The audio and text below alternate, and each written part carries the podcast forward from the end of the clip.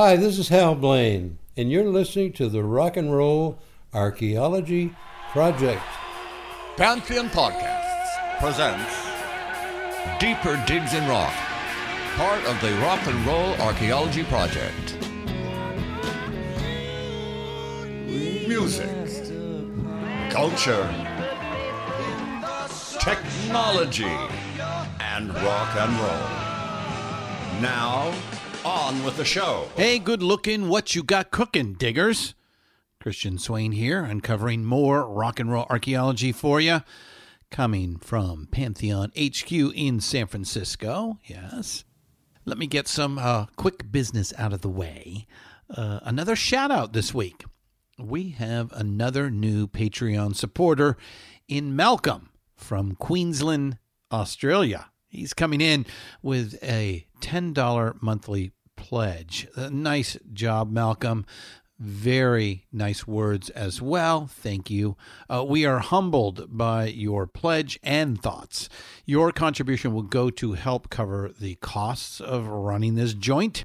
Uh, with almost 30 shows now and hitting over 100,000 listeners in September, uh, as that number grows, uh, so do our expenses. Hey, you too can get the uh, reserved seating package like Malcolm uh, for even a $5 a month pledge at patreon.com backslash rock and roll podcast. That gets you a mention on Deeper Digs and our social media. Uh, and there are even bigger VIP experiences for greater pledge amounts. Now, we don't really expect all of that. In fact, please, just $1 a month pledge goes a long way and gets you our eternal gratitude as well as a rock and roll snarl or two. Again, go check out patreon.com backslash rock and roll podcast. All right, let's get to it. Jenny said when she was just five years old, there was nothing happening at all. Every time she puts on the radio, there was nothing going down at all. Not at all. Then one fine morning, she puts on a New York station. You know, she don't believe what she heard at all. She started shaking to that fine, fine music. You know, her life was saved by rock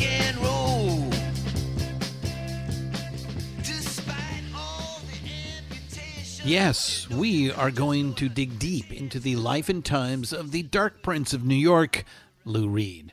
Our guest today is Howard Sounes, who has written a new biography called The Life of Lou Reed Notes from the Underground. It's a detailed and highly researched book of Lou's entire life, from suburban Jewish kid dreaming of a rock and roll life to his drug addled years that required numerous people just to keep him going in the rock and roll life, to his late life as philanthropic rock and roll gentleman with last wife, his ultimate love, Laurie Anderson. It's all there to examine and decide if Lou deserves his place in the rock and roll pantheon. Well, of course he does, but it's not easy to love him. Uh, he is a asshole throughout much of his life and this book. And not because he was made into it, uh, electroshock therapy notwithstanding, but because he kind of chooses to be.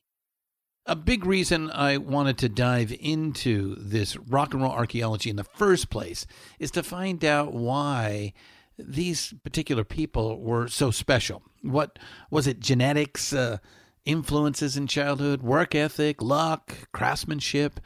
Um, certainly, uh, each of these geniuses are different, but I've always wondered how is it that the two greatest songwriting geniuses of the 20th century grew up less than a mile apart from each other in an industrial port town on the west coast of England? So, is Lou Reed like one of those guys?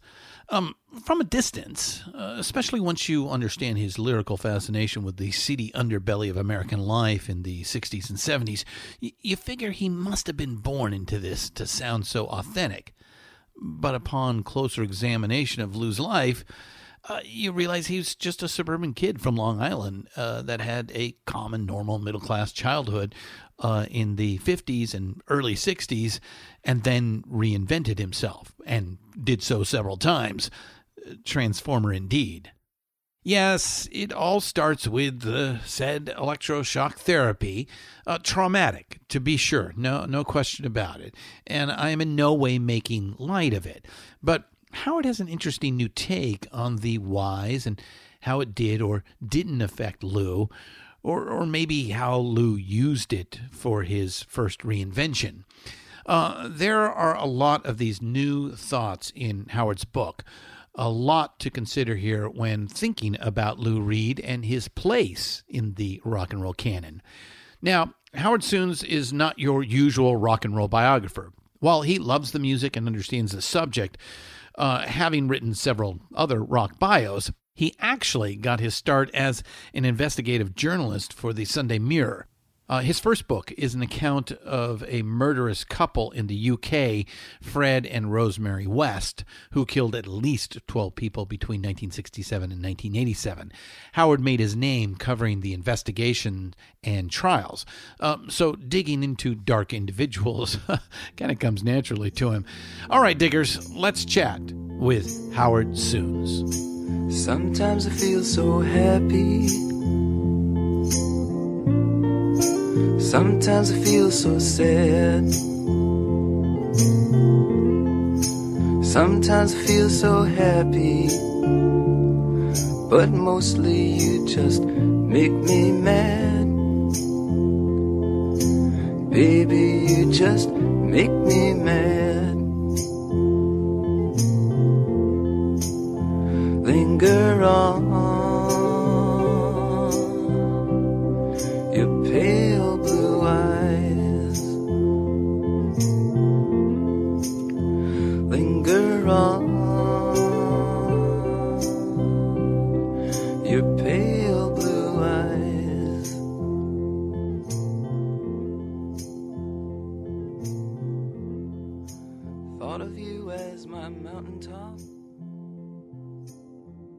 Welcome to Deeper Digs in Rock, Howard Sounes. How are you doing today?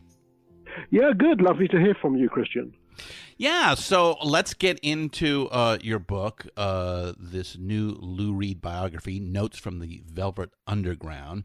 Uh, I believe this is your third of a legend uh, in the rock and roll era, having written one on Paul McCartney and Bob Dylan. So, is the is this the end of a triptych?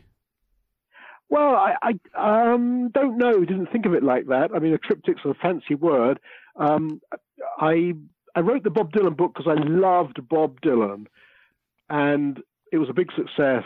And when you write a book like that that makes money, the publishers say, "Write Let's another have more." rock and roll book." right. yeah, so I, I then kind of went down a rock and roll road, and I tried to pick things that I really liked, and I certainly really liked Lou Reed. When I was 14, 15, I like Lou Reed better than anything. Uh, that was a that was a long time ago, though. So, so, uh, so, uh, uh, I, I would assume Paul McCartney fits in uh, to your love as well, because uh, I, I know that with this current book, you you've been working on it since 2013, right? Yeah, yeah, no, yes. I mean, the McCartney, really the Beatles for me with McCartney. Mhm. And I wrote a book about Amy Winehouse, and I really loved Amy Winehouse. Yeah. I mean, Dylan for me is the kind of the god of rock and roll, the yeah, the god of culture. Really, he's, Uh-huh. he's to me the greatest living um, uh, cultural figure in the world. I think. Actually. well, the Um, the uh, Nobel Committee agrees with you. yeah, yeah. I mean, and it's just uh, yeah, it's wonderful that he got the Nobel Prize. But I always loved Lou. I mean, I loved his sardonic, wisecracking, edgy, um, you know, New Yorker and persona. So attractive when you're young. You know, kind of a bad boy. And I loved The his kind of- anti-hero, yes. yeah, the spoken lyrics and the subject matter, and a good writer. You know, I mean, uh, uh, one always like writers as much as musicians. I like people who use words cleverly, and certainly Lou You being a, a writer yourself, that's no surprise. Yeah. yeah. So I really appreciated that, and I liked the way he used language. And even though he couldn't sing, a bit like Rex Harrison, he kind of spoke the spoke the songs. You know, you remember Rex Harrison in My Fair Lady. yeah, I mean, great star, but he couldn't sing. Didn't even pretend to, to sing. yeah. Lou would Lou kind of spoke his way through Transformer, if you remember. Yeah. I just sort of recited the lyrics, um, but actually, that's a good technique. Uh, uh, maybe when you're when you're working uh, in the underground and the uh, the darker uh, elements of humanity, uh, that might be a good way to uh, to get the experience across, huh? Yeah, and it sounds authentic, sounds real. Yeah. And he sounded like a real, he sounded like he was really telling you something. I mean, especially on a great song like I'm Waiting for the Man, you really felt, ah, well, this is what this is what it's like to score, To score it's like drugs, to right? drugs. right, right. You know, as a 14 year old boy in, in London. Got uh, it. you now I know how to do it. All now right. I know. Thanks, Lou. that. Yeah, well, you know that goes to to something that uh, you know we um, we talk about a lot on our on our various shows, and that is how you know this particular music, uh, you know, in, informed uh, an entire generation, and I I don't believe that it does so. Uh, certainly to the same degree uh, that it did to the baby boomers slash Generation X, um, uh, but uh, today's uh, millennials and uh, Generation Z, I guess, uh, you know, are are are- they they don't look at music and get and get their life lessons from it like we did. I think it's something different, like social media. Do you agree with that? Oh yeah, I mean rock, and roll. I was born in '65, and but for my generation and younger, um, the great rock stars were like the great novelists, and you look forward to Lou Reed's new album or Bob Dylan's new album, like you look forward to the new John Updike or the new Norman Mailer or Iris Murdoch, and it was serious culture. And you you read the album cover, you know, you learn these damn things by heart. And also, moreover, you associated yourself with an artist, so you kind of became a Bob Dylan person, or you became a, you know, I don't know, maybe if you went down a different road, you might become a Pink Floyd person, but you you identified with the artist. But it was it was real art. It wasn't just entertainment. It was art, and um, it was mass. And, and of course, these were the days when records sold in big numbers.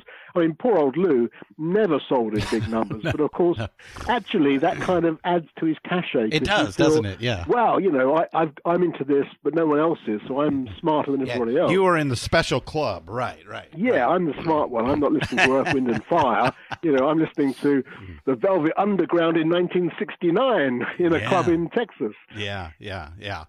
Uh, okay, so, so to learn a little bit more about you, you've you've written uh, these three rock and roll biographies, but I believe you actually got your start in crime drama. Uh, and not to go too deep into that subject, um, but did delving into uh, that prepare you for Lou Reed's life? Well, yeah, I guess. I mean, I was a I was a newspaper journalist who broke a big murder story in Britain and wrote a best-selling crime book, which was which made made me uh, You and Truman Capote, huh? Yeah, yeah. Well, I mean, I kind of wish it was as good, but I certainly tried to make it Cold as blood, good huh? as I could, and it made me some money. And I then left newspapers in my uh, relatively young age. I had enough money to leave the newspaper business and to write books full time. And in fact, that crime book, I'm now right now this month, 25 years later, I'm hosting um, a podcast series about it, and it's the number one podcast in the UK. Uh, and it's and indeed it's it's also very popular in the states. It's called Unheard: The Fred and Rose West Tapes. So although I had this kind of journalistic, but of course actually a journalistic background um, helps greatly Oh, yeah. writing biography because you. You, you know where to go to find the stories. You know how to dig for information, and all my books are very journalistically based. There's a lot of it, a lot of research, a lot of interviews, and I kind of hunt out stories to to make the people come alive. Because as much as much as the music, the books are about music, they're really about people. So Lou Reed's personality, Lou Reed's life, like Bob Dylan's life in Down the Highway, my my um, first music book. You know, Lou, Bob Dylan's life is as important as Bob Dylan's music because that's what biography is. You know, biography is a story of somebody's life. You've also written a biography on on Charles Bukowski, and that probably helped prepare you as well. Yeah, well, that was a that was probably the happiest experience I had as a writer because I loved Bukowski, loved him, loved him, loved him, and when I left the when I left my newspaper to become a, a writer, I spent three years, my first three years as a writer, writing about Bukowski, and traveling the states and meeting people like um, Lawrence Ferlinghetti and corresponding with Norman Mailer and Mhm. Robert Crumb and um, Allen Ginsberg and all these people, and it was just so wonderful to to, to engage with a, a such a big personality as Bukowski, but someone who wasn't mass of mass appeal. He was a kind of niche artist, but a great intellectual in his own way, and quite a serious guy, but also very funny, and had a wonderful life. And so I really enjoyed that book, which was called um, uh, Charles Bukowski Locked in the Arms of a Crazy Life. Hmm. But it didn't make a lot of money. Um, problem with writing about poets is it's a kind of small market. even you smaller, know. right, even smaller audience than than maybe Lou Reed. Uh, yeah, I mean, I mean, writing about crime, you realize that you reach a huge market. You know, you sell hundreds of thousands of books, you make money, and you have bestsellers. yeah, You write a book about a poet, and that's the the poet book is the book I'm most proud of. Probably then Dylan, probably then my crime book Fred and Rose, but um, but you know the numbers are different. You know the numbers are different, yeah. and you got to Well- make a living. You know. Well, well, what, what does it say about society that the larger audience is a huge appetite for crime drama as opposed to, uh, you know, a, a visceral, interesting poet? Well, it's uh, yeah, it's sad, but the thing about murder is it's elemental. It's the ultimate crime. It moves you. It Yeah. amazes you. Your your mouth drops when you hear the hear the story. Um, but poetry is more subtle. Yeah. Um, maybe poetry is more profound ultimately, but it's it's not for everybody. You know. Yeah, Cain and Abel. I get you. I hear it. I know. Uh, okay, tell our diggers, uh, you know, what, what rock and roll means to you. Uh, I don't know. I, I mean, I always, um, I always sort of blanch at these terms, rock and roll. Um, to me, as a young guy growing up in the seventies, you know, born in the sixties, rock and roll was a broad term for Roxy Music, Bob Dylan, um, Lou Reed, the Velvet Underground, just kind of art rock, really, kind of intelligent rock. Um, so rock and roll, not necessarily Elvis Presley and the you know the history of rock and roll, um, but I liked people who who use language within the within the pop pop the pop format, and of course the ultimate of that is Bob Dylan. But probably secondary to Bob Dylan, Lou Reed, Joni Mitchell, Leonard Cohen. I mean, they were such great writers Yeah. and um, you really felt that you were drawn into a, another world, and their songs were like short stories, and I always loved that about Lou Reed. I mean, I'm waiting for the man. It's a short story, isn't it? And Yeah. it's absolutely vivid. Yeah. Yeah, yeah. Same with heroin. Uh, you know, uh, the uh, the actual experience of uh, putting together and shooting up a, a drug. Yeah, I mean, very much so. Yeah, yeah. And then you know, a beautiful song like Pale Blue Eyes. Mm. Um, I mean, some kind of love. I guess the Velvet Underground was my first love. Uh, that's how I got into Lou Reed. So was it was um, it like the first band that you would call your own? Um, I, I, I don't know if you have siblings that older siblings that you know handed down uh, your music or your parents or what have you, but Yeah. maybe the VU was really the the first band that kind of spoke to you and that was your only discovery, right? Yeah, yeah. So my, my elder sister had a sort of a cassette tape of somebody else's copy of Transformer, which I liked, but then I realized that Lou Reed was from the Velvet Underground. It's a bit like David Bowie, famous, you know, famously he he had that same journey. Yeah. And then you think, well, this is this is the root of the thing. The Velvet Underground was so powerful and so stylish and so sui generis. There's no one like the Velvet Underground. Um, and of course, as I said before, uh, Christian, one felt slightly smug as a smug teenager. No, you know, there was no there was no one else in my class who had heard of the Velvet Underground. Um, but that, you know, that was a smart choice. That was a Yeah. good choice to make at Yeah. 14. And uh, when you shared it, uh, was it accepted? Yeah, I, I my friends, I think. I mean, I, I I bumped into an old friend the other day. I'm now in my fifties, and I bumped into an old friend the other day and was um, uh, suddenly amazed how fat he'd become, and that he had grey hair and glasses. but of course, you know, I'm sure he felt the same. And uh, you know, he was he was telling me, burbling on about how he was listening in his in his millionaire mansion in middle age to Frank Zappa and Lou Reed and all these people that I told him about. You When we were teenagers. doors. That's nice. Yeah. Excellent. Yeah, and Right. indeed, and to be fair, he he was the one who turned me on to Lu- to Bob Dylan. Oh, oh, okay. So it was a, a, Yeah, a yeah. mutual uh, appreciation uh, there. Okay. Yeah. So you've been working on this book since 2013, and I believe you interviewed over 140 associates of the, the late Lou Reed, who passed on October, October 27th of the same year. Is that right? I, I forget, but I guess so. Maybe even more. Um, that's generally what I do. I do tend to try to speak to lots of people. And uh, this sounds like a, a dedicated detective story. Um, so you know, uh, I- I've read a few uh, uh, books on on Lou uh, in the past. Where where do you differ on what others have said about Lou in print before?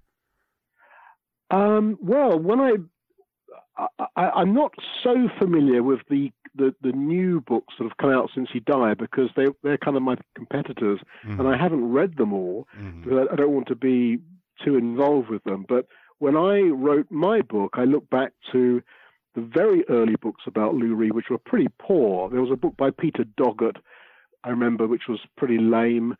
Um, published maybe about 1990. Um, know, not not a well-known book. But there weren't many. There were, oh, and there was, of course, Victor Bockris's book, which was quite good actually. I thought I quite like Victor Bockris's book, but it was very much out of date by the time I wrote mine. So I, I don't think it's a stretch to suggest that uh, anyone even remotely familiar with uh, his work would disagree that Lou was a complicated man, uh, a difficult person, and and and that kind of seems to be the main theme of the book, right?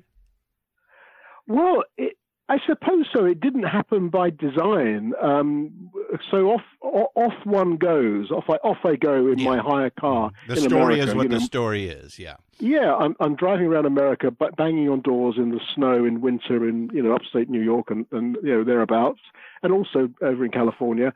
And you're speaking to people that knew Lou, grew up with Lou, worked with Lou, were in his band, who managed him, who you know all sorts of people, girlfriends, boyfriends, blah blah blah, and a surprising number of them, unprompted by me, said he was a horrible guy. He was a prick. Yeah. He was an unpleasant, obnoxious person. Yeah. Over and Um, over again. Uh, Oh, over and over yes. again. I mean, most most famously and funnily, uh, Paul Morrissey, uh, Yes. Andy Warhol's um, associate, told me. You know, there's a great quote in the book.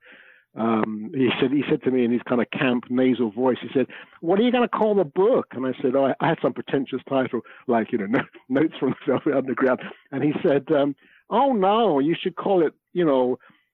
The bitch, or the biggest bitch in history, yeah, or something Yeah. Yeah. Yeah. because he was a horrible human being, yeah. and yeah. um, he just came out with all this hate, and it was actually quite funny. And I put it in the book, and I it's a, it's the I think it's the best quote in the book. It's quite early on in the book. it is. Yeah. Um, yeah. That's pretty uh, nice. yeah. So y- your book seems to break Lou's life into several eras, or I'm going to kind of break the questioning down into this as, as best I can. Uh, uh, you know, first growing up, a, a suburban middle class kid. Uh, Yeah. And then the Velvets and the Factory with Warhol, uh, kind of the lost 70s, uh, and then calming down uh, in marriage to Sylvia Morales during the 80s. Uh, finally, this disru- uh, this redemption and bliss with Laurie Anderson until his untimely death at 71. Does, does that kind of sound accurate? Uh, yeah, I guess so. I mean, I think there's quite a lot on the early Velvet Underground era for for because for me that's really where the good work is. Yeah, And the then- the the, uh, the the the the the first iteration with John Cale, right? Yeah, well, even up to even after John Cale, really. I mean, The two albums the- afterwards. Yeah, the albums afterwards Uh-huh. are really good. uh-huh. Um, and um, so for me, that's really the that's the where all the great, the really great songs are. But then he then he then comes the solo career, and you see him, a lot of mixed. Uh, uh, yeah, kind of to some extent selling out. A bit like when Rod Stewart left the Faces. I mean, Rod Stewart was the most fantastically brilliant, authentic, ballsy blues singer. Up until the time when he met Britt Ekland and moved to Manhattan and recorded Atlantic Crossing, and then he became kind of schlock. Mm. and and I think Lou Reed was at some point in his own little way in the sort of 1973, he kind of teetered over into schlock as well. Uh, perhaps, perhaps we, we will see. So, gr- growing up uh, in the book, uh, my takeaway was that un- unlike a lot of what Lou said during his own interviews, um, that his childhood was rather that of a normal suburban kid in post-war America, right? Yeah, I mean, uh, uh, yes, uh, indeed, yes. New, New York, Jewish, um, middle class, suburban. Yeah, Yeah, nothing, nothing special. Nothing, uh, you know, would uh, mark him as early genius. Uh, I would say, right?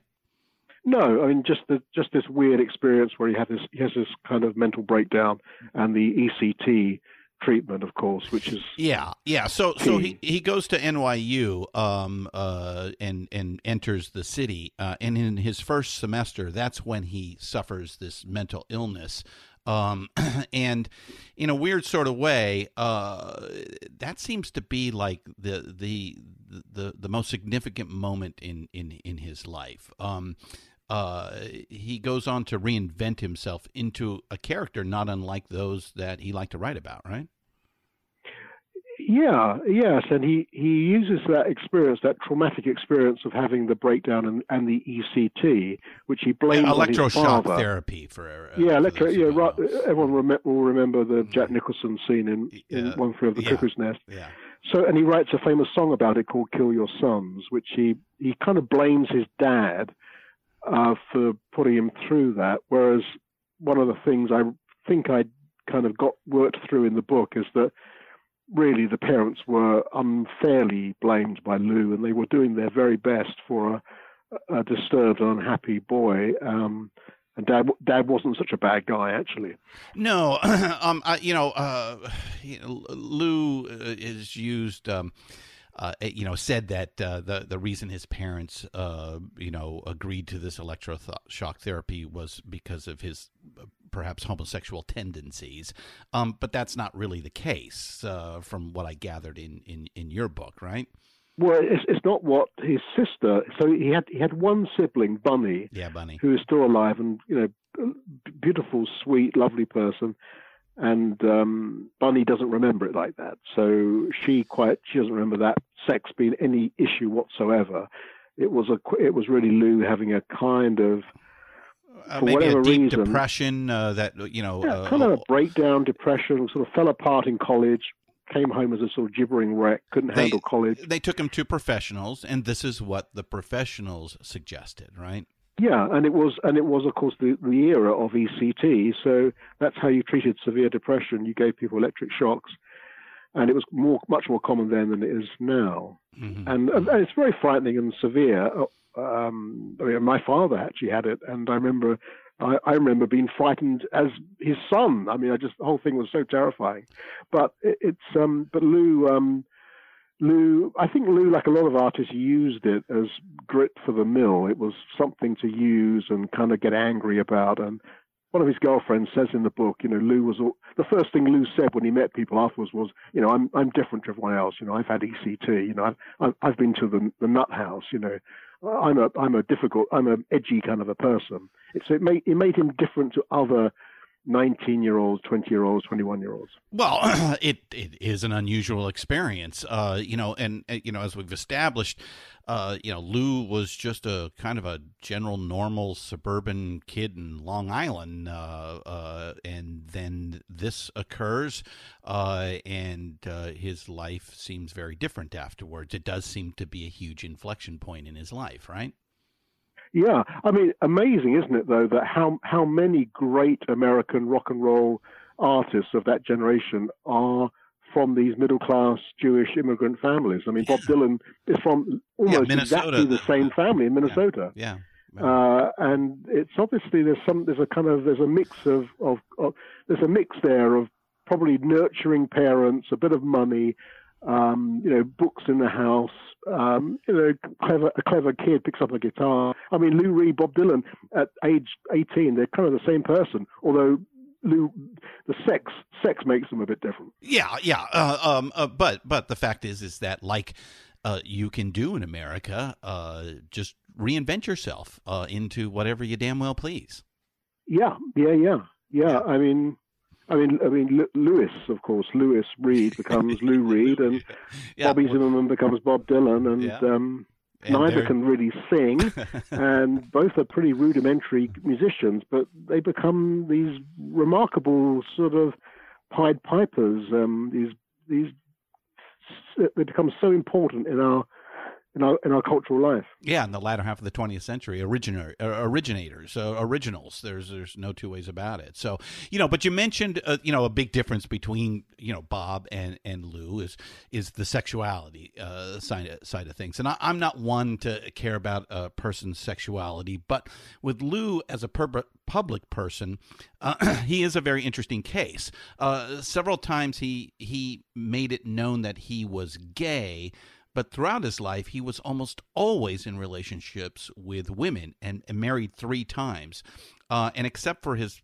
fairly public relationship with rachel humphreys uh, eh, you know I, I, I think it's fair to say that that lou was fluid sexually and therefore again ahead of his time which is more of an accepted uh, fact these days wouldn't you say Yeah, absolutely. Um, I mean, he, he's married to this person whom you refer to as, as Rachel Humphreys, who is this. Um, I mean, it's not. I'm not quite sure how to describe. i guess he Rachel. would be I mean, married four times then if if if Yeah, I mean, uh, Rachel was essentially born as Richard, he, Yes. a guy who lived as a girl. Um, I'm not sure what the what the phrase for that is now, um, but yeah, Lou loved her and married Rachel. And there's a picture in the book of them cutting a wedding cake.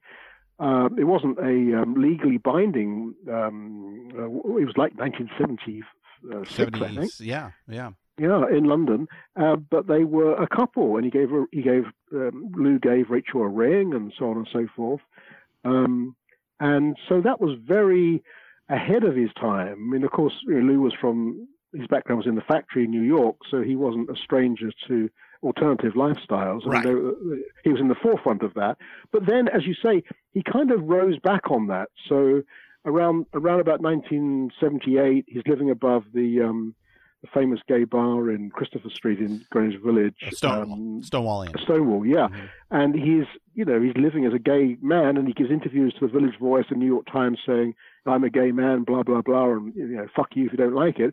But then he kind of rose back from that and never speaks about his sexuality again. Around the time, around the time he stops drinking, about 1980, makes the New York album. Uh, and then he lives as a kind of apparently straight man for the rest of his life. And as you say, married three times to latterly to Laurie Anderson. Yeah, yeah. um, so it, it's it's it's it's it's an informing piece of his life. It is, um, uh, like I said, um, he appears to be uh, uh, fluid in his sexuality and um, doesn't really care uh, about it. And and, and again, uh, in public, which is highly highly unusual for its time. Yeah, I, I don't agree that he didn't care about it. I get the I got the impression I, I, he didn't care book- what people thought about it. I meant to say. Well, I'm not sure about that. I got the impression he did care, and he Mhm. was try- and he was mi- he was mixed up about it, and he was he gives he gives some very tetchy interviews, circa 1980 onwards. When if he's ever asked about his sexuality, he just he just closes down the interview. He says, "Look, I- I'm not talking about that." And if anyone ever spoke mentioned Rachel to him again, he would just ignore them, blank them. Um, so I think he was. I- think he. I'm not sure he was that comfortable with it, and of course he was in show business, so he's in this uh, situation where he's he has to sell himself, um, and maybe he thought it was a problem in the 70s and the 80s having that background because he certainly seems to have, have stopped talking about it around the time he he made that great Ar- uh, album for for Arista, um, uh, the New York album right, which was right. I, I forget what year now, but it was a sort of turning point in his career. Uh, I think that's a later '80s, if I remember right. So, Yeah. Um, so I, I want to get uh, your thoughts on something um, uh, that is Lou as a pop songwriter. His his first real gig is with Picnic, uh, excuse me, Pickwick Records as a house writer, which not too dissimilar to uh, another middle class Jewish uh, uh, young man, uh, his contemporary Paul Simon. Um, Mm. So, in the end, would it be fair to say that Lou was really a pop song writer? And uh, in a lot of ways, he and Paul Simon have similarities. In fact, Paul even plays his memorial service, right? Yeah, well, he was certainly was a very good pop songwriter, wasn't he? Mhm. And he had a, a great pop sensibility, and he always loved um, top forty stuff, and he loved that. But uh, but there was another side to him, which was intellectual, poetic, um, you know, more experimental, and, and that again, I think, is a conflict in his in his life. So I guess he's fa- To the to the benefit of us, though. yeah, absolutely. So there's a big difference between a song like Heroin, of course, and uh, his biggest pop hit, which is Uh, what I don't know, Walk on the Wild Side, of course. Mhm. I mean, one is polished and smooth and radio friendly, and the other is long and and baggy and full of outre words and difficult music. And one is the antithesis of the other, isn't it? Yeah, yeah. Uh, there, there, there appears to be a lot of conflict in the mind of Lou Reed. Yeah, I'm sure there was, and perhaps that's what makes him interesting. Mm-hmm. Um, Mhm. I mean, most artists are difficult people, and uh, you know, But Lou is exceptionally so. Reading your book. Yeah, yeah, I think difficult, but I, and I think also there's money. You know, um, Lou's in show business. He wanted to make a living, Mm. and he didn't make a living in the Velvet Underground. I mean, the Velvet Underground were w- one of the greatest bands of the '60s, weren't they? Looking Yes, back, I mean, and they, made they- nothing. they- right. they made nothing. Yeah. I mean, the week of the Woodstock Festival, when uh, Santana and um, Crosby, Stills and Nash were playing in in upstate New York to hundreds of thousands of people, Lou Reed and the Velvet Underground were playing in a bar in Massachusetts to like 30 people. right. Now, Right. but in terms of their influence and their status, the Velvet Underground seem every bit as important as Santana and the, and Crosby, Stills and Nash. But in mm. terms of popularity, they made no money, and he was broke and he was pissed off, and he wanted to make make a living. And in fact, he struggled to make a living for a very very long time, and never became a rich, never never became an Elton John or Bob Dylan or a Mick Jagger. I mean, he was just not in the same league financially. Well, yeah. Who knows? Maybe, maybe had uh, you know he made it into this late, last decade, uh, which we're coming to a close, where where you know a lot of these um, folks are being elevated. They're finally getting the recognition of of high art uh, of what we're talking about, and and and and the significant cultural um, uh, marks that uh, that they made uh, in their life. Maybe, maybe, maybe Lou would have would have uh, had a residency in uh, Las Vegas uh, sometime in the last uh, decade. Yeah, yeah. I mean, I, who knows how people, what people would have done ultimately. Yeah, But um, I mean, I, me- I remember him moaning in his latter career that when he went on tour in Europe, as he did every summer, as all those guys do, playing festivals and things, he would be given suites in hotels that were bigger than his New York apartment. yeah. Yeah, yeah, yeah. So before we get to the Velvets era, um, uh, after Lou's breakdown at NYU, he goes upstate to study at Syracuse. Um, but here is where he meets his first real uh, mentor, um, I believe uh, Delmore Schwartz, right? Yeah, uh, so Delmore Schwartz, a name that's not widely known now, but who was considered to be one of the the great writers of his day and famous for his short stories. Uh, and uh, you know what, what, what, what do you think Lou took away from that time? Well, he seems to have been invigorated by meeting a, a really first-rate writer um, uh, who lived on his own terms, didn't compromise, didn't sell out, um, wrote real, real literature, and was a bit, bit embittered by his, his lack of success, of worldly success, and also a tragic figure. I mean, Delmore Schwartz was an alcoholic Mhm. and a drug addict and died young, etc. And so I'm sure that was romantic to young Lou, kind of hanging around this older guy who was a great writer but was living in a sort of sad state um, and and teaching at Syracuse to pay the bills. He also has his first real love affair uh, there with Shelley Albin, right? Yeah, um, my experience writing biography, I've written 10 biographies, and my experience, uh, and every one I've interviewed hundreds of people, so I travel the world finding people, interviewing people. My experience invariably is that women are the people to speak to, and ex girlfriends, ex wives are, are the best people to speak to because they know the subject better than anybody. Intimately. And yeah. they are and they are candid. Women speak about their the men in their life with a candor and an insight that other men don't. You know, so there's a there's a sort of reality to it. They, they know these guys, pers- you know, sexually, obviously, uh, intellectually, personally, on every level. They know all their they know their flaws, um, they know their strengths, and 30 years on, when you meet them as late middle-aged people or elderly people, they're usually very straightforward and honest, and they don't hold back. Whereas guys are much cagier and would prefer to talk about football or car mechanics than talk about emotions. Mm-hmm. Mm. So let's get to the inescapable portion of the Lou Reed story, and that is, of course, the Velvet Underground period, of which you do spend a, a quite a bit of time on in the book, uh, thankfully. Uh, a, a, favorite rock and roll story because they were so far ahead of their time. Uh, you know, everyone knows the story of meeting John Cale, uh, an extraordinary musician on the bleeding edge uh, uh, of the time, um, such as Musique Concrète.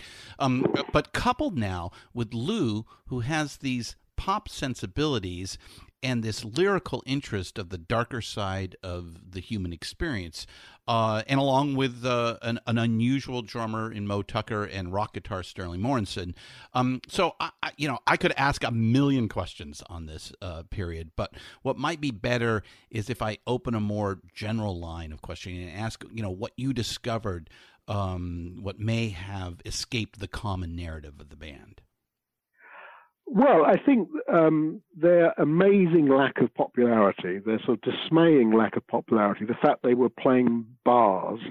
Um, there is one of my favorite albums of all of any artist ever is the 1969 Lou Reed and the Velvet Underground live album, that double album with the blue with the mm-hmm. green cover. Mm-hmm. And if you and if anyone listening knows it, you just, you remember listening to it, and there's this kind of smattering of applause. And Lou at one point says do you want us to play, you know, one set or two sets? Because what time are you going home? And you realize that literally there, it's a room with maybe 10 people sitting on cushions. So this, this titanic band, this enormous, this, yeah, the most, one of the most important bands of the 60s is playing to a room and no one knows, no one knows who the hell they are. And that was um, constant. Um, that was, that, that, that was not unusual. Yeah, that was not unusual. That was constant. Uh, and the other thing I, I thought that I certainly learned writing the book, although if I didn't know it before, was that he, Lou's difficult persona, his difficult personality, his competitive, combative, combative personality was was right evident right there and there. Right and indeed, the only person in the Velvet Underground whom he really got on with in the long term was was Moe Tucker, because lovely Moe, who's the sweetest person you're ever going to meet, just didn't compete with him and was happy just to go along. But the you know Lou just made the other guys' lives a misery, and um, you know really never. And when they had that reunion in the nineties, it was a terrible, terrible experience for them all because Lou behaved so badly. Yeah, we'll, we'll get to that. Um, uh, of course, got to bring up Andy Warhol uh, uh, for good and bad. Um, you know, because he was a huge presence in Lou's life and a, a second mentor, or even perhaps a father figure, right? Yeah, um, and it, Andy Warhol's a great character in American 20th century yes. cultural life, isn't he? He's and, he, and, he's a great person to write about. Mm. He's so interesting. Mm-hmm. He did really good work, and he just had all these interesting people around him, and um, and he was he's enigmatic. He doesn't seem to sort of say much or do much, and yet he's the center of everything. Um, and amongst the many things that what one admires about Andy Warhol is that he had the vision and the the good taste to see that this little band he saw in a coffee shop in, in Greenwich Village one night with Paul Morrissey, you know, play, playing between just playing in the background um, for five dollars a night or just their hamburgers. this was the Velvet Underground, and he liked them. He liked the fact there was a girl drummer. He liked the fact that John Cale played the viola. He liked the fact that Lou Reed was quite good looking, and above and beyond that, they had a they had their own sound and look. And as, as Andy Warhol said famously in his diaries, the problem with, with Lou Reed later on in the 70s and 80s is that he stopped being himself. He started to, become a kind of everyman showbiz figure. Uh, but in the Velvets, he was unique. You know, the Velvets were unique for whatever reason, and that's really that's that's all you need to know about them. They were just themselves. And Andy recognized that and wanted to make them a, a part of his uh, multimedia um, experience, uh, the exploding plastic inevitable, right? Yeah, which I think if I had a, a time machine to go go through history to hear one to concert ever, I think it would be the, the exploding plastic inevitable in New York in whatever that was in the Mm. Dom in that Polish club because it sounds so extraordinary, you know. Mm. I mean, it just sounds it was it's it's art. It's kind of mixed media art going, you know, Again, way ahead of its time, uh, and, Yeah. I, and I think it was confusing to a lot of people who did actually get to uh, experience uh, that uh, uh, particular um, uh, incarnation of the Velvets.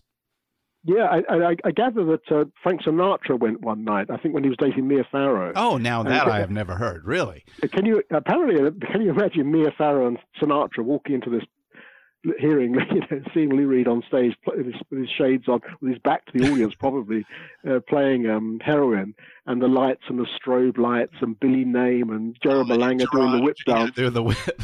oh, Yeah, I mean, I'll, I mean, Frank was a cool guy himself. I'm sure he just said, "Hey, hey, Cool. hey, Mia," you know. Right. I dig it. yeah, yeah. So after uh, uh, two albums, well, first Nico, uh, you know, was forced on the band, uh, and I know Lou hated that. Uh, she only lasted uh, one album. Uh, John Cale leaves after the second album, or is forced to leave, depending on who, you, who who who's telling the story, I guess. And then Lou continues with Sterling and Moe for two more albums. Uh, none And and Doug Yule, yeah. and Doug Yule comes in, right, right. Uh, none of these albums make much of a dent on the charts, but conversely, all are hugely influential and capture the attention of future rockers, most notably David Bowie. So let's get into the 70s. Um, so Lou's life as the Velvets disintegrated, but uh, maybe that was just its time, right? Um, yeah, I mean, I think he he also he he, he had a kind of a, a second breakdown at the end Yeah. of the Velvet Underground. Breakdown, yeah. Yeah. he goes home to his parents in on Long Island, and he basically just gives up and hides in his room. Um, and then he's encouraged by friends like the lo- wonderful Danny Fields, you know, the well-known. Yeah. Um, oh, Danny Fields, The, you know. uh, the world would be very different if it wasn't for Danny Fields in a lot of Yeah, ways. So, so yeah. Da- people like Danny kind of encouraged Lou to come out and make demos and circulate them, and and then of course David Bowie, who's this rising star from England, just about sign, signing to RCA at this time in America, and Bowie um, Bowie loves Lou. Bowie was Bowie's from very much the same background as me, suburban South London. He's Mhm. older. He was older than me, of course, and I can imagine Are you what Bowie, uh, from, can- uh, from Bromwich, right? from Bro- well, he was from Bromley, which was like Bromley, three miles from where I grew up. Mhm. Uh, so middle class suburban South London, a bit like growing up on Long Island for, with Mhm. Lou Reed. And of course, you're listening to these these faraway voices like the Velvet Underground and completely trans, transfixed. And when Bowie um, signed to RCA, he he said, "I want to meet Lou Reed." And not realizing that at this stage Lou Reed was working for his dad as a typist uh, Right, right. because his career was just, you know, In it shambles. finished. Yeah. So uh, now the first album uh, uh, that he gets signed to RCA, and the first album uh, was a bit of a bust. Uh, but then the second album, which is produced by uh, not only David Bowie but Mick Ronson as well, is Transformer, and this revives his career and and actually is maybe most responsible for keeping Lou in the public sphere for the rest of his life. Wouldn't you say? Yeah, um, it's got the one hit on it, Walk on the Wild Side. It's got the the kind of almost hit, which is Perfect Day, which everyone knows. Yeah. Um, it sounds great. It's produced, as you say, by Bowie and Mick Ronson. Um, it's got it's got Rick Wakeman playing the piano. It's full of London session musicians of the day who were all well known in their own right. And it was made in Soho in London, uh, where in the studio in Trident, where the Beatles made um, Hey Jude. Um, sounds brilliant. I mean, London was the center of the rock and roll world at the time, Mhm. and it was Yeah, a, a- the glam as big a hit as Yeah. yeah, it was as big a hit as he ever as he ever had. Mhm. Um, although it's the, the funny thing about it, as I point out in the book, is that "Walk on the Wild Side" is you know, a lovely song. I love it myself. Who doesn't? It's but it, and it's what people know. It's what the general public know. But it sounds unlike anything else he That ever he recorded right, in his entire career. Yeah. Mhm, mhm. Yeah. Yeah, well, that's because uh, you know uh, I think uh, Bowie took his uh, his simple composition and then you know enhanced it sonically so that it became very palatable to uh, you know the the ears of uh, the pop audience, wouldn't you say? Yeah, put strings on it and that saxophone and the backing singers, the colored girls who go dupe to dupe. Yeah.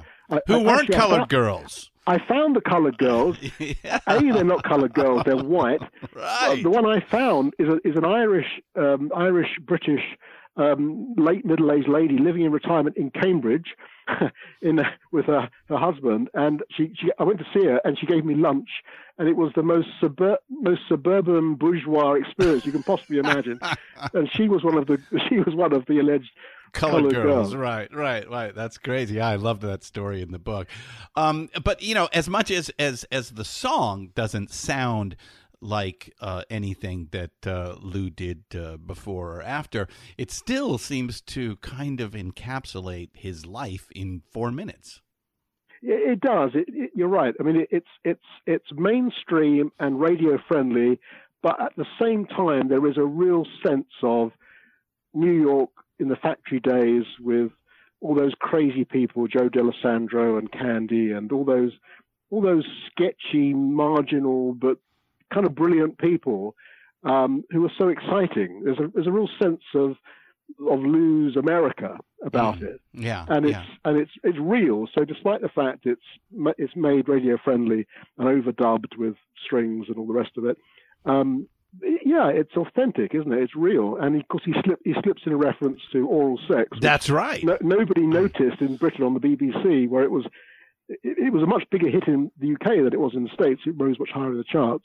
So it was played on the BBC on the you know, top 40. Uh, no one noticing that giving head meant oral sex.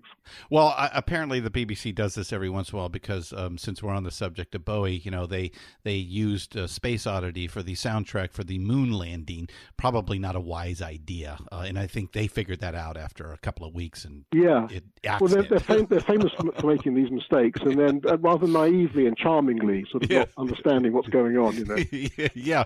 Oh, it's about. Oh my God, it's about that. Oh, we shouldn't be playing this. Yeah, yeah. yeah. So now, now, uh, of course, we got to talk a little bit about Lou and and and Bowie's uh, uh, very interesting relationship because you know it starts off as uh, you know a, a, a fawning acolyte, uh, and then reverses to uh, where uh, you know without David Bowie's direction, I, I I I don't think we would be talking much about Lou Reed today. Well, I guess so. If Transformer hadn't been so beautifully produced, um, and Bowie hadn't mentored Lou and brought him on stage at his shows and so forth, pro- and probably yeah, Lou's solo career would have died on its arse. And um, but Lou was jealous of Oh, Bowie's great yeah. success. giant I mean, success. Bo- I mean, Bowie was face it, already- he becomes he, he becomes the ultimate of yeah, both a huge giant pop star, you know, that could, if he were still alive today, could easily compete with people like Elton John that we talked about, uh, or the Stones, uh, and command that sort of attention. But at the same time, you know, have these highly intelligent lyrics uh, that took you to really strange and unusual places. Yeah, yeah. So and, and he had a kind of and he had a charisma uh, that Lou lacked actually. If you, I don't know if you ever saw Lou played live.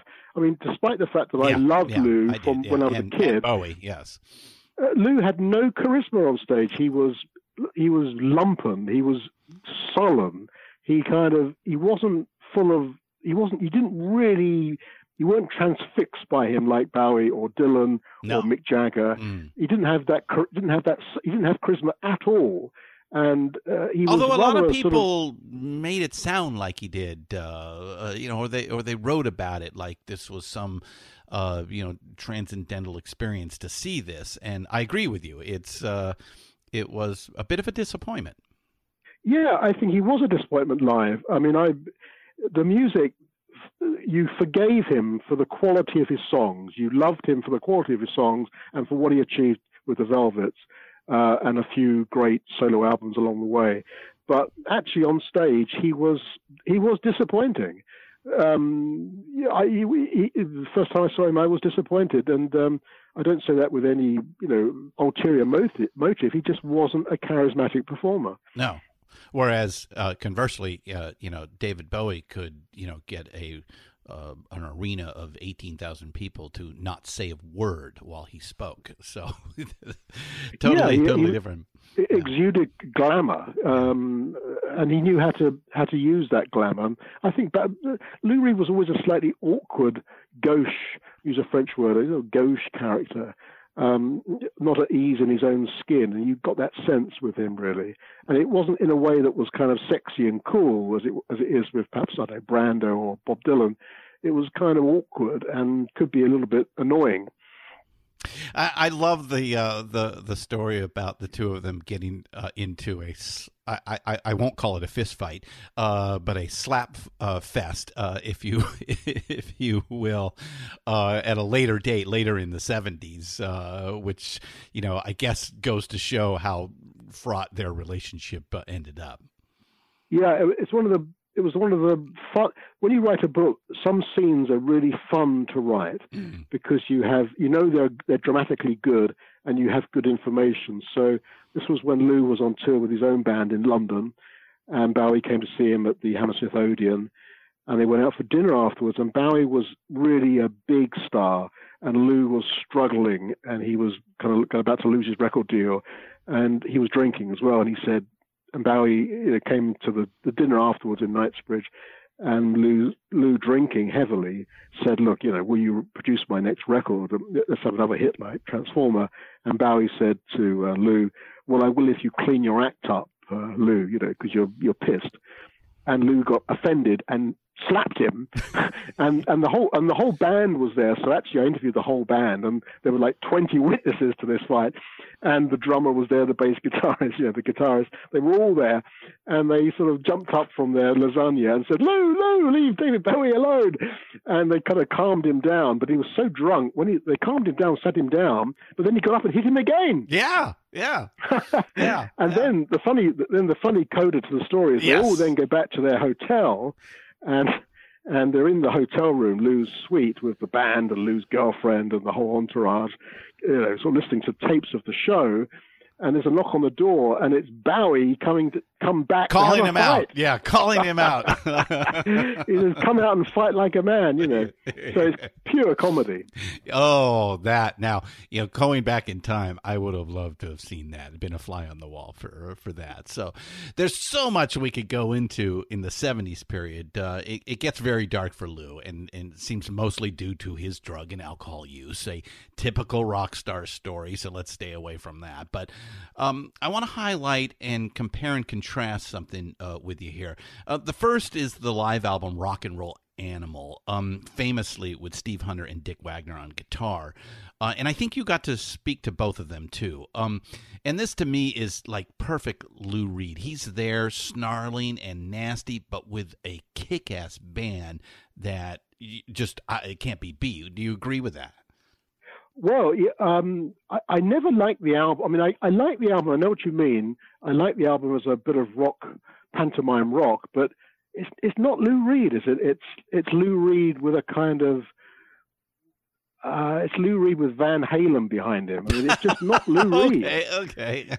I mean, I, I, I my favorite live albums are Take No Prisoners, 1969, um, but Lou Reed, uh, Rock and Roll Animal, it, it was very popular, and it sounds great. As you say, Dick Hunter and, and Wagner and Prakash John, the um, the bass guitarist, they were all superb musicians. Uh huh.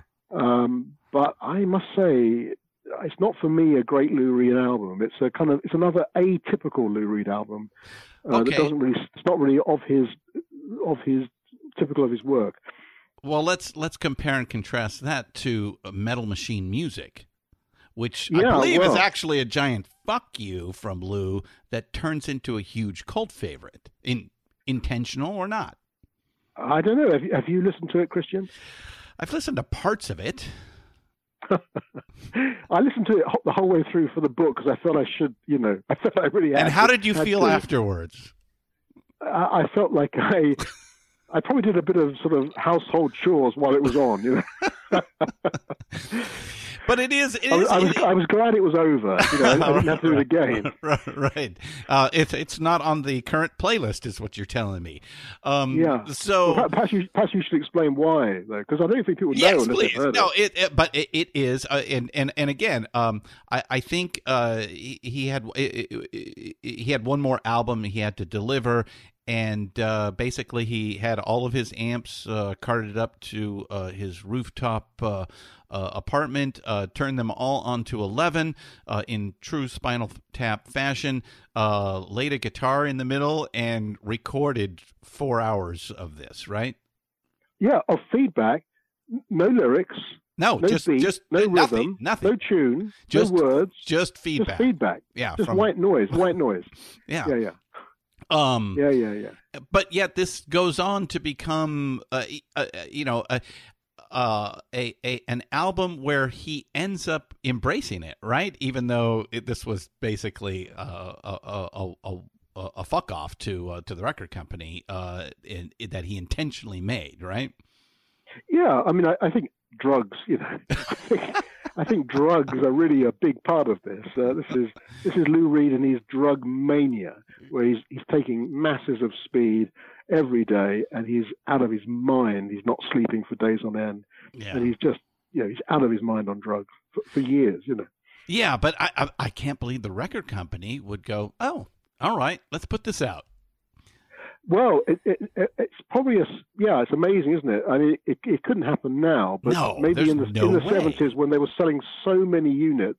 I mean, I, I, I certainly interviewed the RCA executives for the book, and I think from memory they say something like, "Well, we, we put it out on on the red label, which was the classical label, I think, of RCA, just to sort of keep Lou happy, and just with his name alone, we'd sell a few thousand, and Yeah, he really was. matter. He was It- it always. It seemed he was always a, a prestige signing uh, later on in life. Yeah, and it didn't. It didn't really cost much to make. It cost nothing to make, so the overhead was really low. You know, unlike Berlin. You know, Berlin cost a fortune to make. It was Uh-huh. a Bob Ezrin production with Yeah, yeah. choirs and and guest stars, and uh, I think um, Stevie Winwood was flown in, and the thing just went on for ages, and it cost a fortune. But Metal Machine Music cost nothing. Lou made it in his apartment, you know, Yeah. with a with his with his own amp. Yeah, his own amp and his own guitar, and uh, probably not even an, an engineer is needed at that point. So, just- No, just yeah, indeed, yeah. I just sort of gave the tape to RCA, and they put it in a, and then just some schmuck in the art department made a sleeve, and that was it.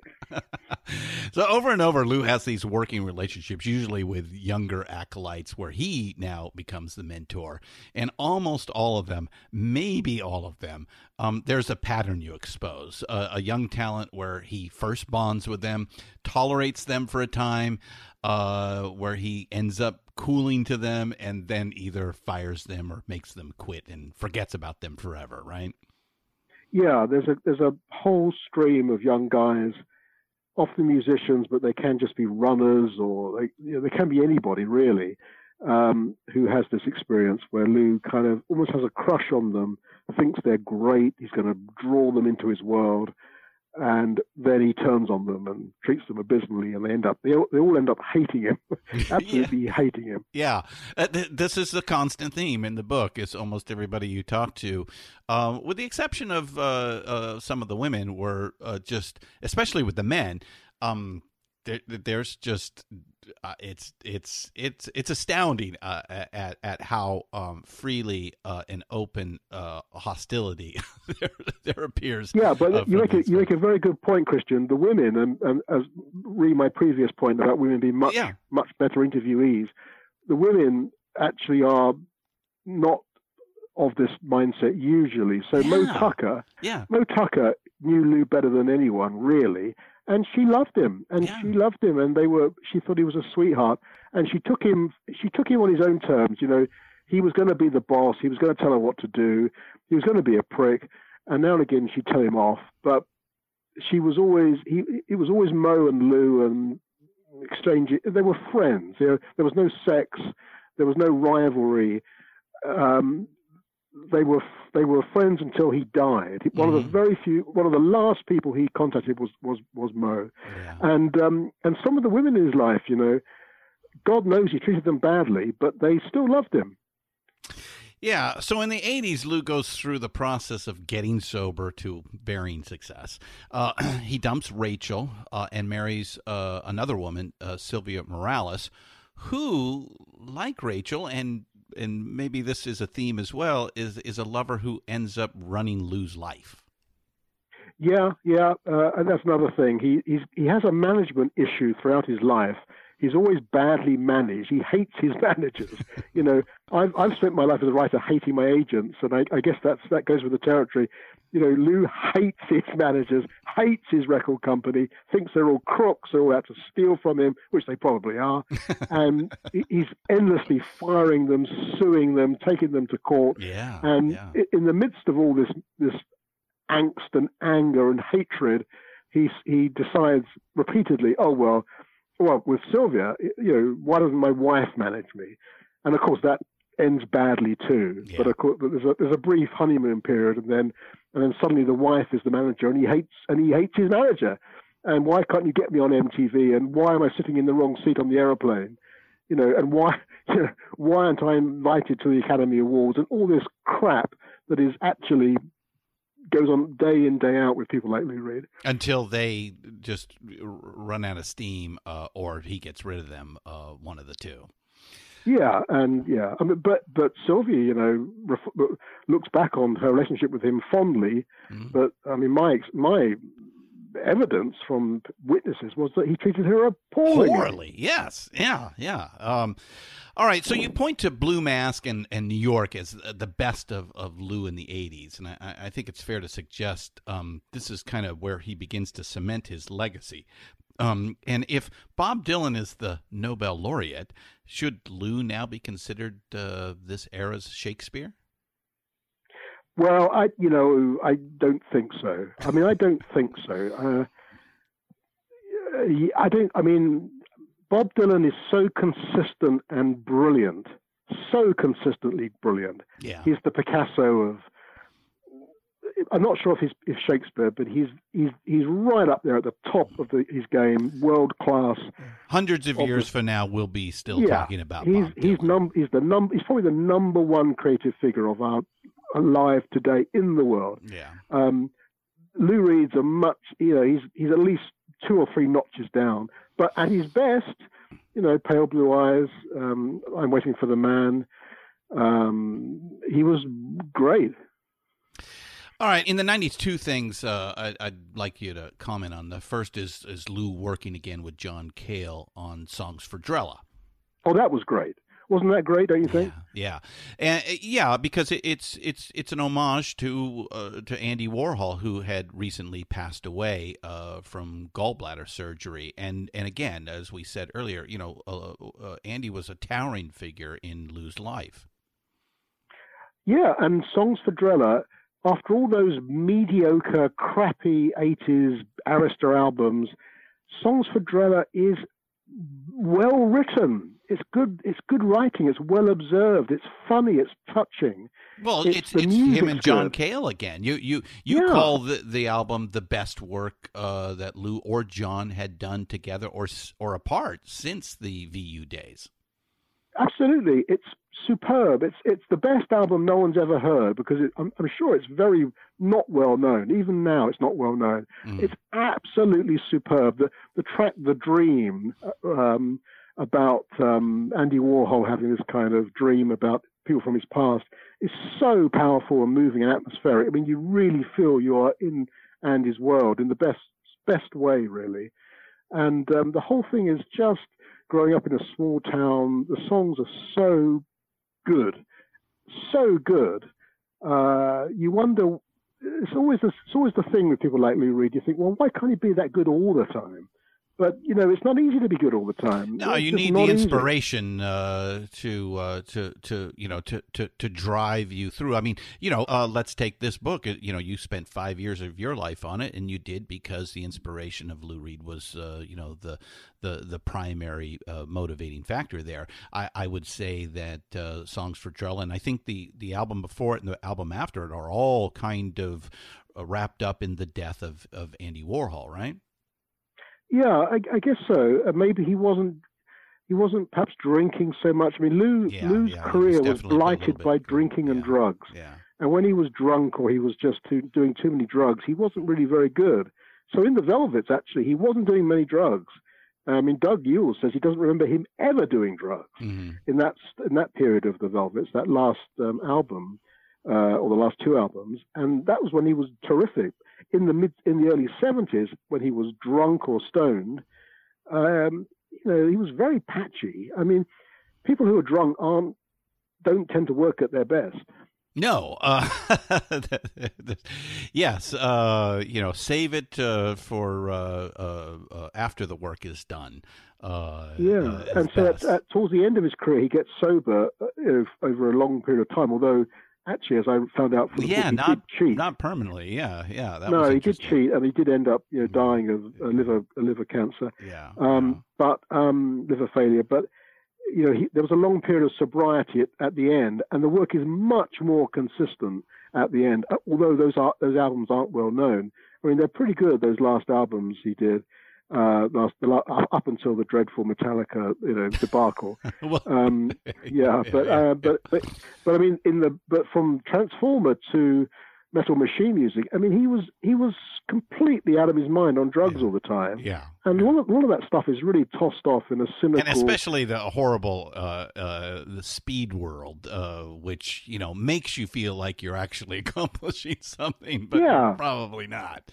Yeah, yeah. exactly, exactly. I mean, it's a, it's, it's delusional, isn't it? yeah, yeah. Um, yeah. All right, so uh, of course the Velvet Underground uh, get back together for a short period of time.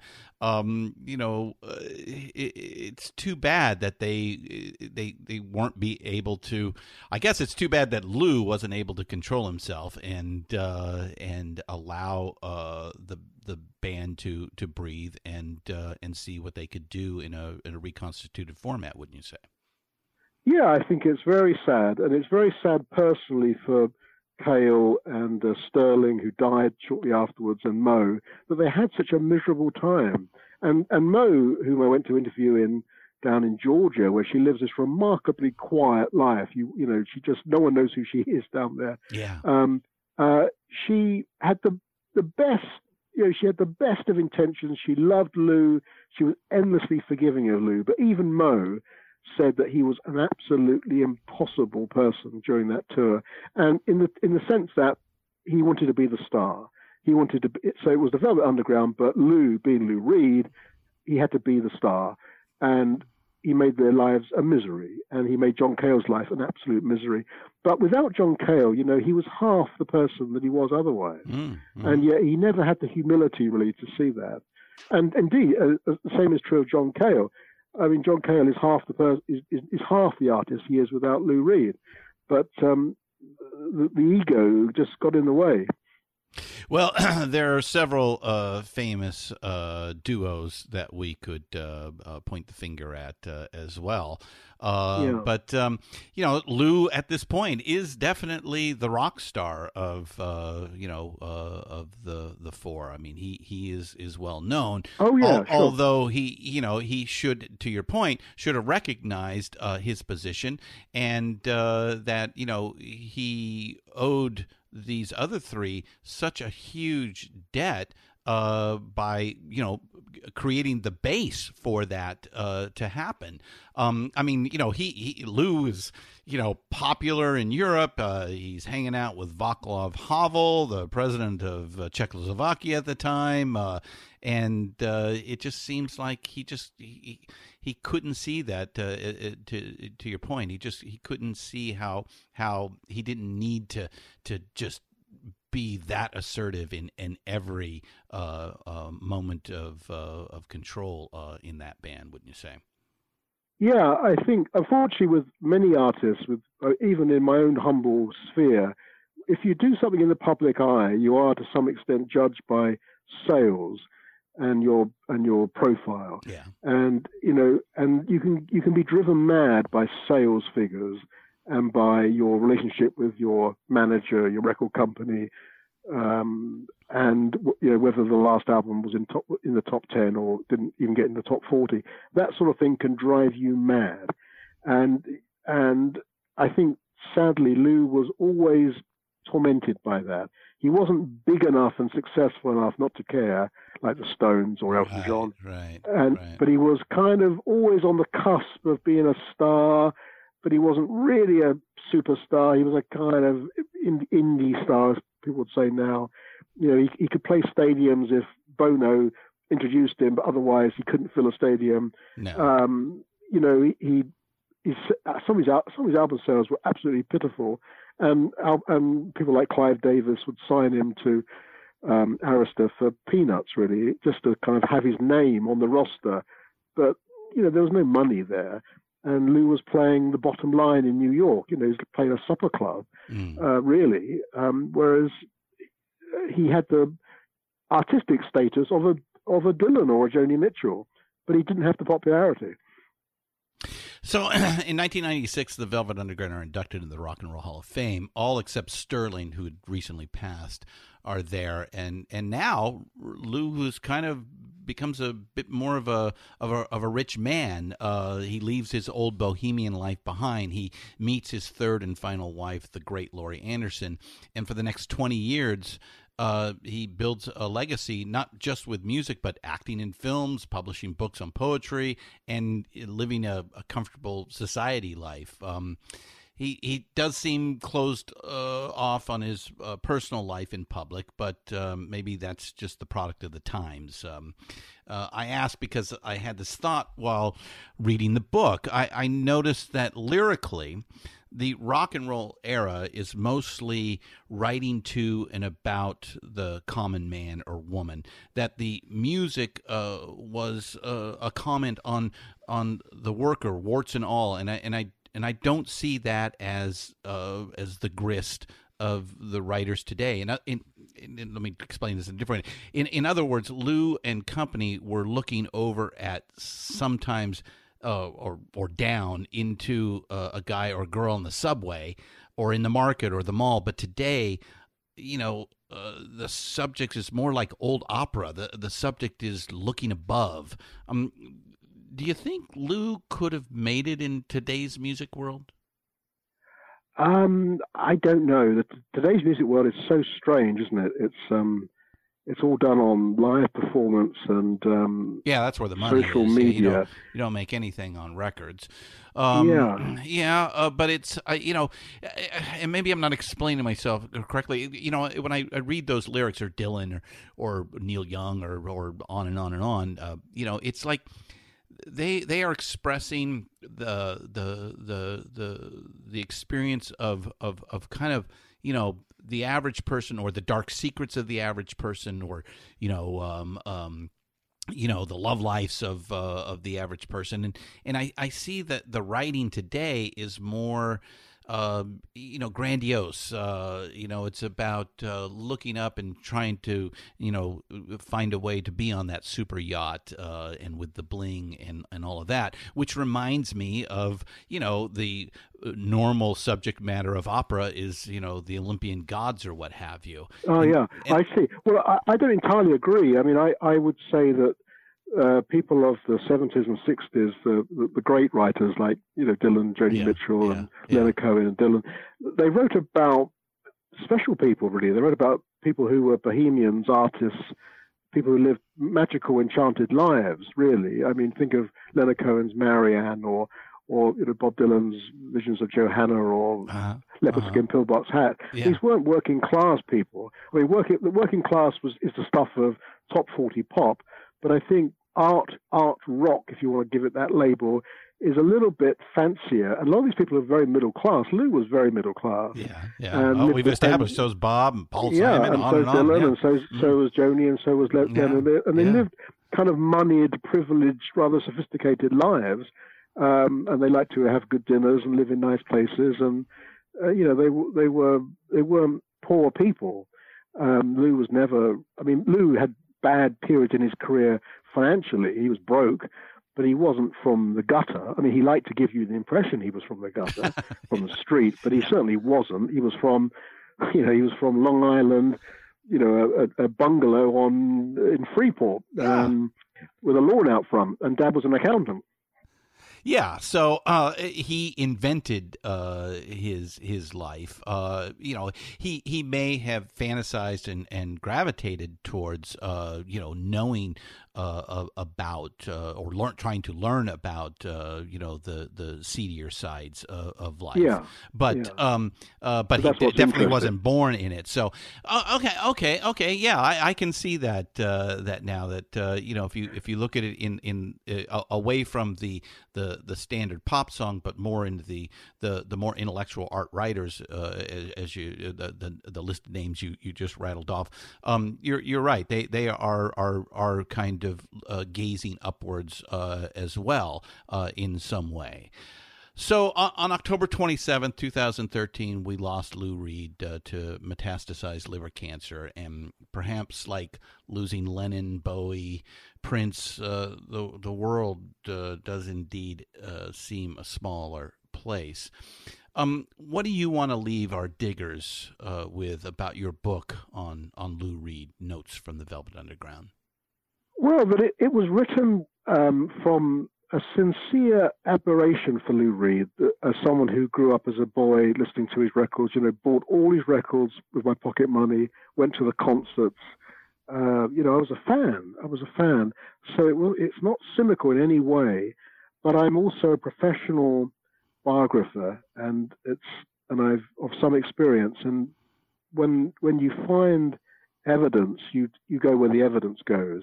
And the evidence of Lou Reed's life is that, not unlike many artists, you can be a great artist and be a, an unpleasant person. And often great artists are unpleasant people. Yeah, I, tell everybody my favorite painter is uh, Caravaggio, and he he killed people with swords. So there you have it. Exactly, yeah. Because, you know, life bends you out of shape, and the artistic life really bends you out of shape. Um, so, and that happened with Lou Reed. And he, he was a difficult, often unpleasant person. That doesn't mean to say he wasn't a great artist, and doesn't mean to say that, that book, this book isn't written with admiration. And indeed, many of his albums, like Songs for Drella, the New York album, 1969, the first Underground album, you know, these are great records, and you know one's life has been enriched by them. But if you want, to, but a biography is about someone's life, and if you want to know who Lou Reed was, you have to take him on warts and all, Yeah. and not be blinkered by being a fan. Um, fans are often they just want to see the best in their idols. You know, Lou Reed said, uh, Bob Dylan once said, "I don't want to be a fan. Fan's short for fanatic.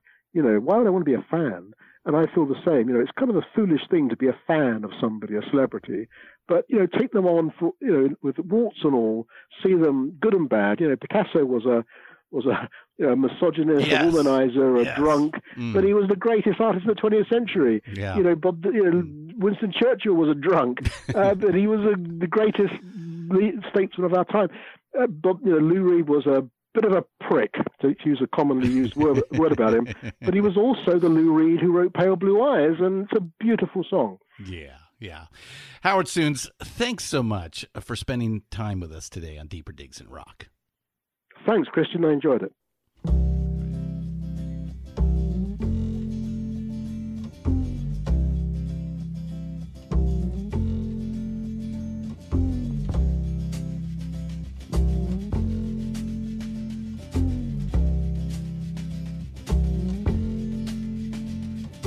Holly came from Miami, FLA. Hitchhiked away across USA. Plucked her eyebrows on the way, shaved her legs, and then he was a she. She says, Hey, babe, take a walk on the wild side. Said, Hey, honey, take a walk on the wild side.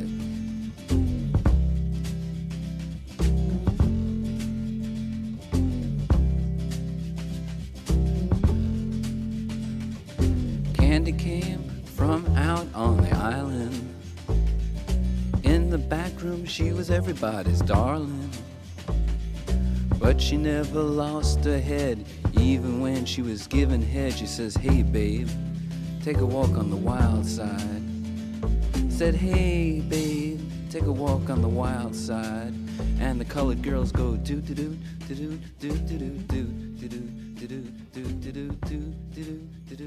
Oh, oh, another great discussion. Hope you enjoyed it as much as I did.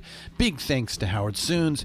His new book, The Life of Lou Reed Notes from the Underground, is well worth the time for any Lou Reed Velvet Underground fan, even if you've read other bios from the past. So, is Lou a genius on par with those two kids from Liverpool? Well, I'm not sure any except the maybe the other Jewish kid hailing from Hibbing, Minnesota, uh, will ever qualify uh, to the top tier positions. Um, Lou was far too inconsistent and unfocused. Uh, as we joke uh, about in the interview, uh, Metal Machine music, anyone? but he started the Velvet Underground with John Cale. He did make some extremely interesting music in the 70s, 80s, and 90s and he was ultra hip, ahead of his time culturally, uh, a keen observer, and was able to make hits and great art. Uh, every now and again, and sometimes at the same time. His, his story is that of the classical tortured artist, uh, manufactured or not. I'm not sure I will ever answer my question on rock and roll geniuses and where it comes from exactly. Um, but I will say with Lou Reed, he achieved it in uncompromising ways. Uh, he just didn't give a fuck, uh, at least until later life. Uh, again, metal machine music, anybody. As we know from Rock and Roll Archaeology episode 17, the Velvets are giants when it comes to lasting influence. Lou was the pop architect of the band, and he never gave in to the machine of making music. He almost always tried to make art, even if he failed at it from time to time. Uh, Lulu with Metallica is his last album, folks, okay? Uh, but that insistent approach to his music, the fearlessness of it, um, certainly is the beginnings of genius. Okay, that's it for this week. Our next episode, I sit down with my new frenemy, Jake Brennan of the Disgraceland podcast. I say that because I have a love hate relationship with this show. Um, if you've never heard Disgraceland uh, and you are a rock and roll podcast fan, well, you are missing out. It's fucking good. And that's why I hate uh, Jake. Uh, purely professional jealousy. Hey, uh, at least I'm honest, huh? Uh, he has a new book out, uh, built like a Frankenstein's monster from the podcast, and it's just as fun as a Frankenstein's monster and as his podcast. we will dig deep into that and all things Jake Brennan. So tune in for a rockin' good time. Okay, you know what to do, and that is to keep up the rockin'. Satellites gone up to the skies. Things like that drive me out of my mind. I watched it for a little while. I like to watch things on TV. Satellite Satellite of love.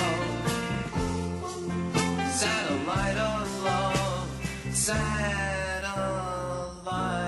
of. Satellite's gone way up to Mars.